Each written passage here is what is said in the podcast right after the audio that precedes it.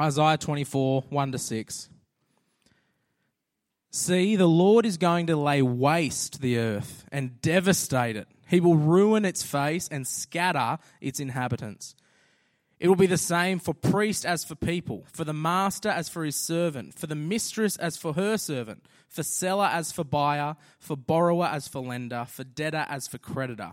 The earth will be completely laid waste and totally plundered. The Lord has spoken this word. The earth dries up and withers. The world languishes and withers. The heavens languish with the earth. The earth is defiled by its people. They have disobeyed the laws, violated the statutes, and broken the everlasting covenant. Therefore, a curse consumes the earth. Its people must bear their guilt. Therefore, earth's inhabitants are burned up, and very few are left. Sally. Gonna look, gonna look at a lot of, a lot of passages in Isaiah tonight, and they're all in a similar vein. Before we get to that, guys, um, did you know it's illegal to keep a lion as a pet? I checked. I checked this week. I googled it. I googled um, pet lion, and um, look, this is the first thing that came up. This image, and then also this article. Czech man attacked and killed by lion kept as a pet. Guys, it's tried and, tried and tested, it's illegal, and a bunch of other articles came up along with this one. Basically, having a pet lion is a 100% bad idea. Never goes well. And the gist was in all these articles was no matter how cute and how cuddly you think a, lion's, a lion is, what you think doesn't change what, what lions are. They're deadly, and it's a mistake, actually, not to fear them. Now, tonight, I want us to see a far bigger mistake I reckon we can all be guilty of making, and that's the mistake of not fearing God. Did you pay attention to that Bible reading? It was pretty dark, yeah? Listen to the first verse again.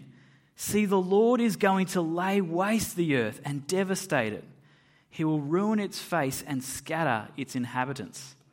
So there's no getting around it, guys. God is terrifying in this passage. So why don't we feel the fear when we read it?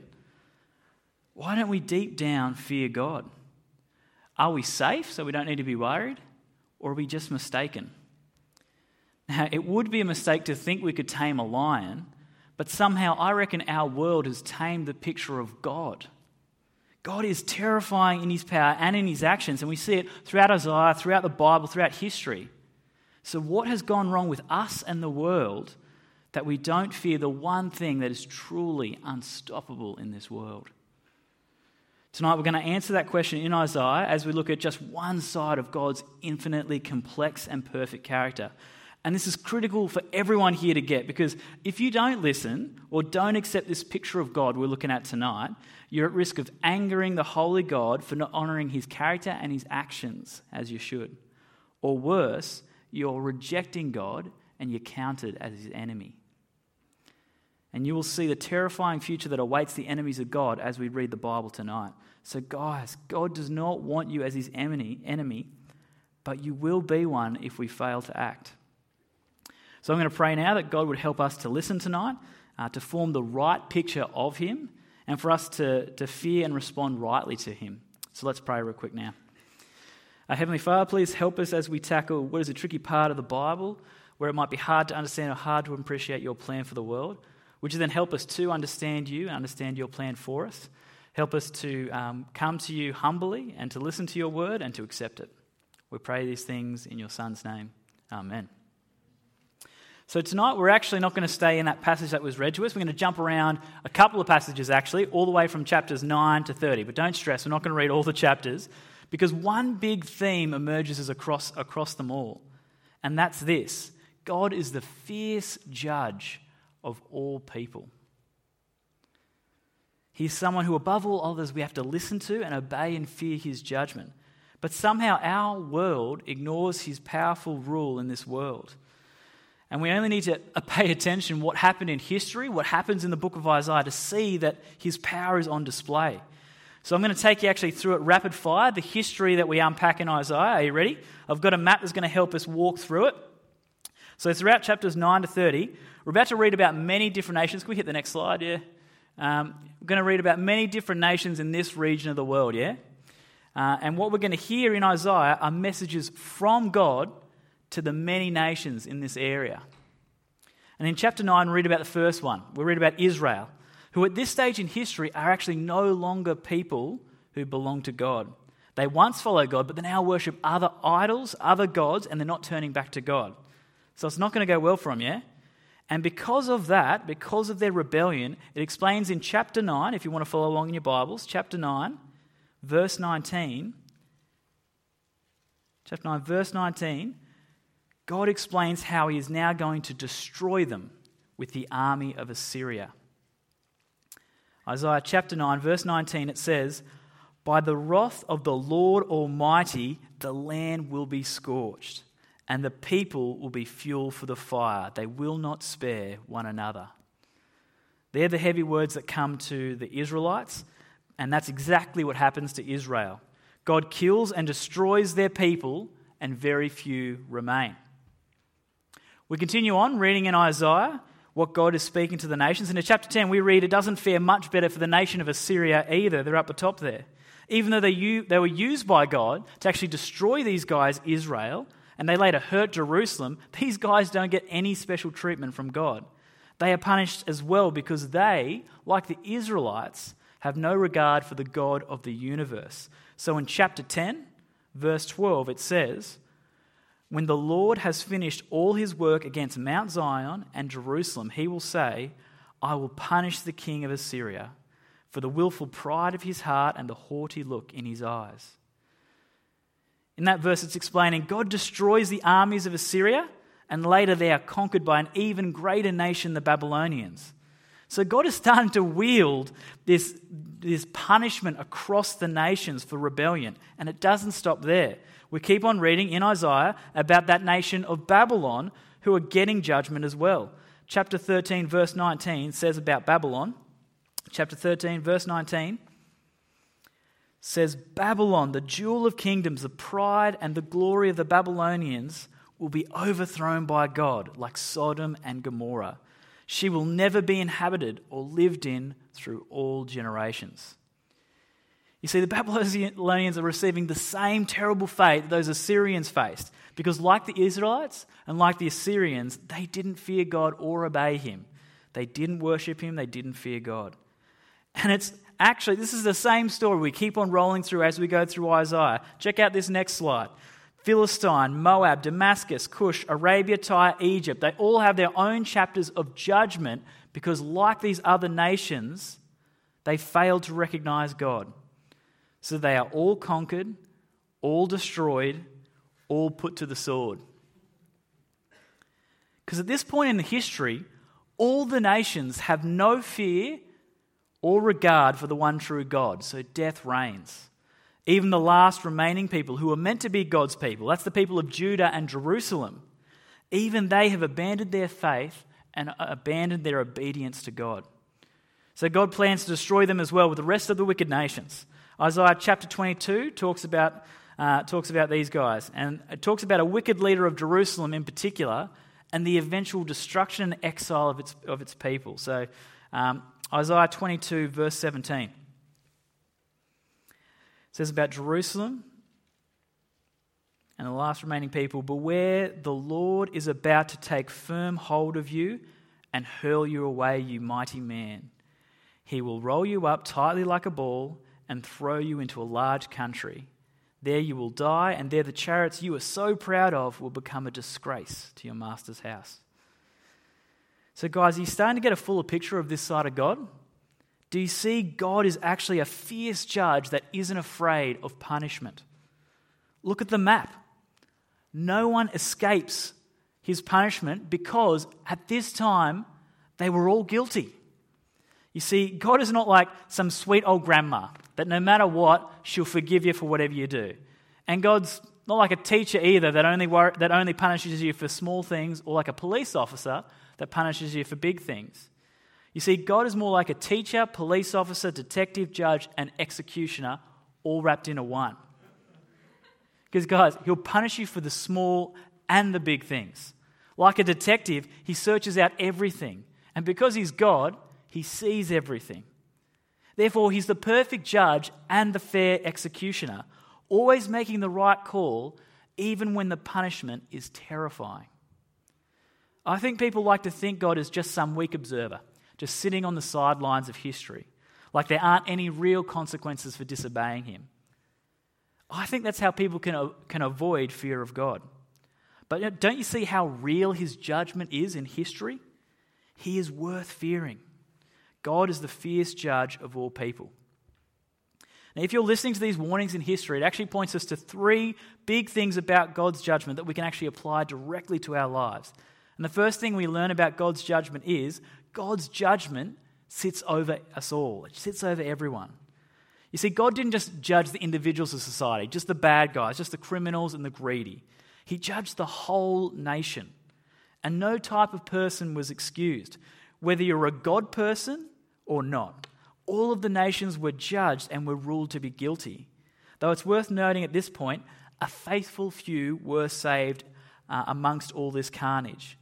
But here's what we need to see if no one is excused from judgment, that means no one in this room right now, no one is given a pass or a pardon. Everyone has to give an account before God.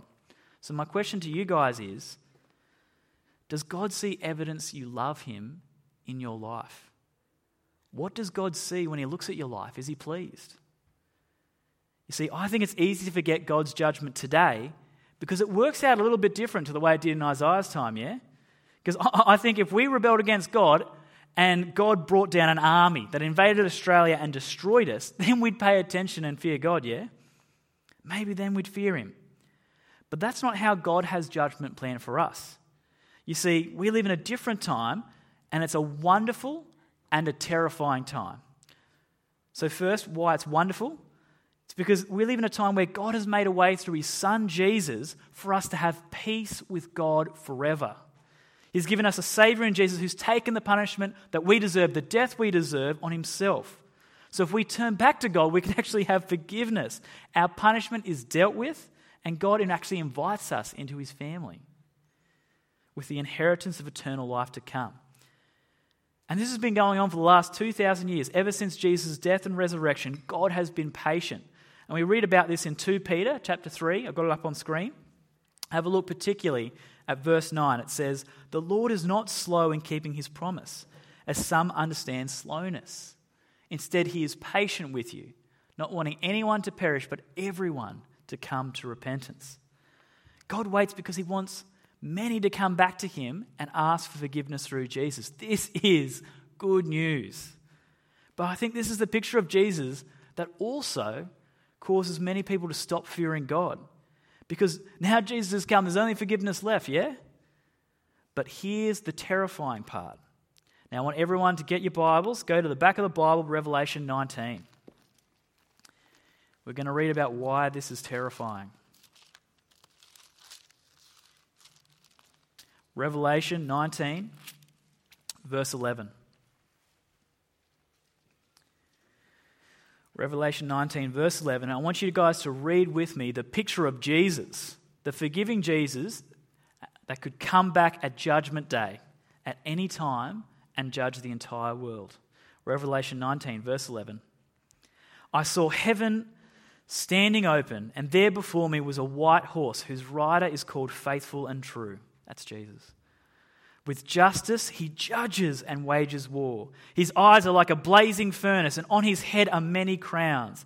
He has a name written on him that no one knows but himself. He is dressed in a robe dipped in blood, and his name is the Word of God. The armies of heaven were following him, riding on white horses and dressed in fine linen, white and clean.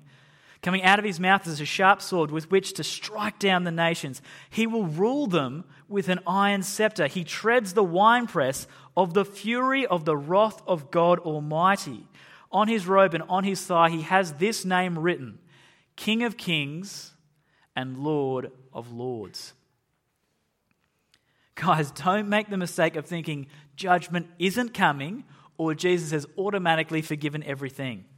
You see, guys, Jesus is our Savior King, but we need to be careful. Jesus being the Savior doesn't cancel out Him being the King. Jesus is, in fact, our terrifying King. It says He's going to wage war and punish when He returns, which could be at any time.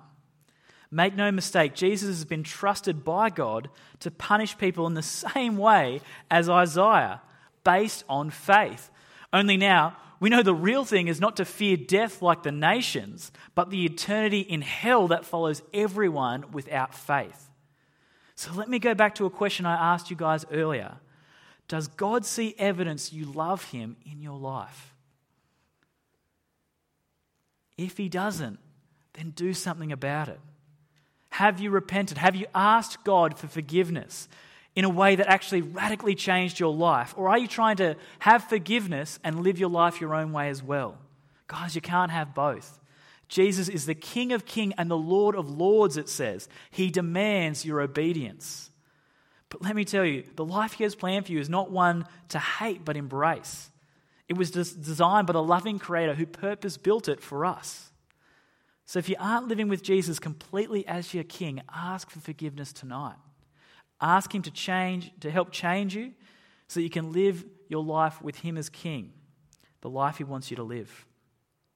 Guys, don't remain on the wrong side of his judgment that is coming. All right, so here, here are the other two things, the other two big things we learn about God's judgment, and I'm going to keep these ones quick. The second one is God's judgment is terrifying because of evil. Now, you guys know judgment isn't always necessarily bad. Like we see this in sport when you've got an umpire, like let's say in tennis, they can make a good or a bad judgment whether a ball is in or out, yeah? Well, the reason God's judgment here is terrifying is because what we're seeing is not reward for something good, but punishment for doing something that is bad and evil. And I want to let you guys in a little bit of a secret about this. I need to tell a little secret about ourselves. We are often really uncomfortable around punishment. You see, we often feel punishment is a bad thing even when it's needed. I'll give you an example. Like when you hear a, a, friend of yours has detention, what's your first reaction, yeah? You feel bad for them. Oh, that sucks, man. What did you do? Well, what if they said, punch the teacher in the face? How would that change your reaction of empathy? You take back that sympathy straight away. Yeah? You say, No, you lunatic, you deserve that punishment. You can't go around punching teachers. We need to put a stop to teacher punching. That isn't good, man. So, in that scenario, we see why punishment is a good thing. So, why do we think it differently in Isaiah? These people rejected God. Do you know how bad that is? He's the creator who made them for a purpose. They deserve that punishment. And the judgment is terrifying because the crime is so evil and God must punish evil, even when the punishment is terrifying. Or else evil would just keep on happening. Teachers would go on getting punched, and we wouldn't know that God is serious about us being obedient to Him. If there weren't rebellious people in these nations, guys, we wouldn't be seeing the terrifying judgment. But the fact is, they are evil and they are rebelling against God. So God is fair and punishes them for it. I think another thing that scares us about this punishment that we see is the scale of the punishment. God punishes entire nations at the time. How can that be fair? Well, let me give you one thing to consider and one thing to accept. First, consider when you look around at our world right now, yeah, how many people, let's be honest, how many people show any care or concern for God and the life He wants us to live. The average person, what do you think? And you think most people have care and concern for God or few? Now, maybe most people get a few things right, yeah? But where would the average person put God on their priority ladder? Where do you think? And remember, God will only tolerate being in one position on, one, on a person's priority ladder. So, does God punishing large groups of people really seem unfair? Or again, are we just uncomfortable with punishment even when it's just? Now, here's the thing to accept whether a judgment sits comfortably with us or not, God is always just in his judgments. In who he blesses and who he punishment, punishes is always fair. We're in no position to judge God.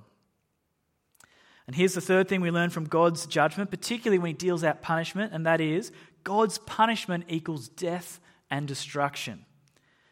That is what's dealt out to every nation deemed sinful in the eyes of God. And in this time and place, it was everyone. And it's a helpful, but it's not a complete picture of what we should expect if we get on the wrong side of the judgment of God. You see, the terrible scenes of war and pain and anguish in these events are just a glimpse of the future for eternity that we will face if we don't make peace with God. God isn't fooling around when it comes to the respect he deserves. Hell is a real place and a real destination to those who don't come to God now. There are no second chances. If you want to face God without forgiveness, there is no other punishment, only hell. God's punishment equals death and destruction. It's right to fear God because God is the fierce judge of all people. Now, I don't know how you're feeling right now as we go through God being fierce in his judgments. Maybe you're afraid. Maybe it's a bit exhausting. Maybe you're feeling guilty. Or maybe you're just a bit angry. Or maybe you're just like, Sally, why are you trying to make me afraid of God? Aren't we meant to love God instead of fear Him? Well, I want to quickly show you three reasons why a fear of God is actually part of a healthy relationship and a love of God. So, why is fear a good thing? Well, the first thing we see is, see is it drives us to repentance. Any good relationship with God understands, first of all, that we've actually let God down big time. We've sinned. We don't love God as we should, and we want to live our lives our own way. Even when you become a Christian, sin doesn't magically disappear. It's something we constantly need to ask for forgiveness from God. So, having a fear of God actually helps us to always be checking ourselves and recognizing our own sin so we can be forgiven. You see, leaving it unchecked can be dangerous. It can lead us further and further away from God to a point where we no longer belong to Him. We now sit under His judgment. A healthy fear of God helps us stop that by driving us to repentance and asking forgiveness and turning away from our sin. That's the first thing why having a fear of God is good and healthy. The second thing is, having a fear of God, it, it rightly honors God's glory. Now, if you were with us in week one, uh, we looked at a passage where this guy, Isaiah, who wrote this book, actually saw God in a vision. And when he saw God, he was rightly freaked out. He was terrified, and when he and all he saw was just the hem of his robe filling the temple. So big was God's glory. And the guys announcing God's glory made the whole building shake. Could you imagine then how wrong and disrespectful it would have been if Isaiah kind of just strutted into the building, just kind of kicked off his shoes and say, "Hey God, what's up? How about you come down here? I can only see your robe. Why don't you bring your head down here and say a proper hello?" If he did that, that would be to completely misunderstand and disrespect the glory of the person in front of him.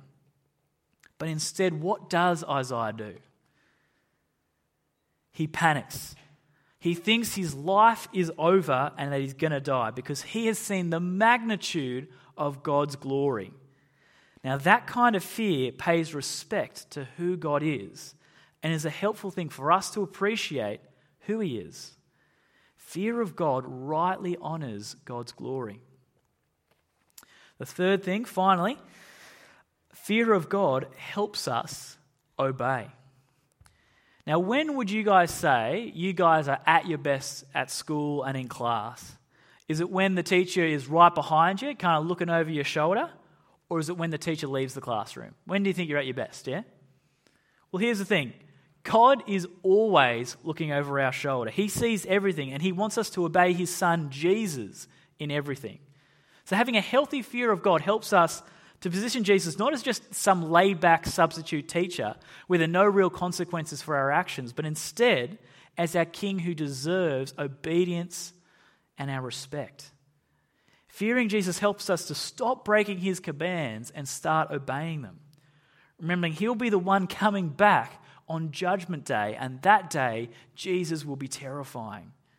He'll come to save those who have genuinely lived out the faith and punish those who are faithless or, have, or who have their faith in the wrong thing. A fear of God, a fear of King Jesus, helps us obey. Do you see now, guys, how foolish it is to not fear God? To shaping into something soft and weak when really He's loving, but at the same time terrifying. Don't make the mistake of the world. Accept a helpful fear of God that will keep you faithful, that will help you honor God, and that will drive you to share Jesus with others because you understand that if, if they will perish if they don't fear the Lord as well. So I'm going to pray to God and ask that He would help us now to grow a healthy fear, but also do the thing that fear drives us to do, and that's ask for forgiveness from God. So let's pray. Heavenly Father, you are so holy, so big, and so mighty. Help us to appreciate all that you are in your love, but also in your justice that sees evil punished and dealt with and will come to judge when Jesus returns. Father, pray, we pray that um, you would build within us a fear and a respect and a reverence for who you are. That we want to flee from your, flee from your judgment that would punish and come into your love and forgiveness offered by Jesus. And for, for many of us right now, as we think on your judgment, we see that we ourselves have fallen so far short of how we should live our lives. In the way we should honor you as our number one priority, in the ways we have sinned when we know we shouldn't. Father, please help us bring these things to you now and please forgive us. And Father, I pray for those people who now are gripped by the fear of the Lord for the first time. Those of us that don't yet know the forgiveness or have, secu- have secured forgiveness in Jesus.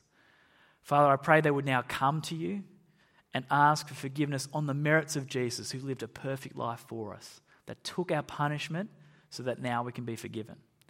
Help those people for the first time here tonight accept Jesus as their King and not live a life for themselves, but live a life for you now.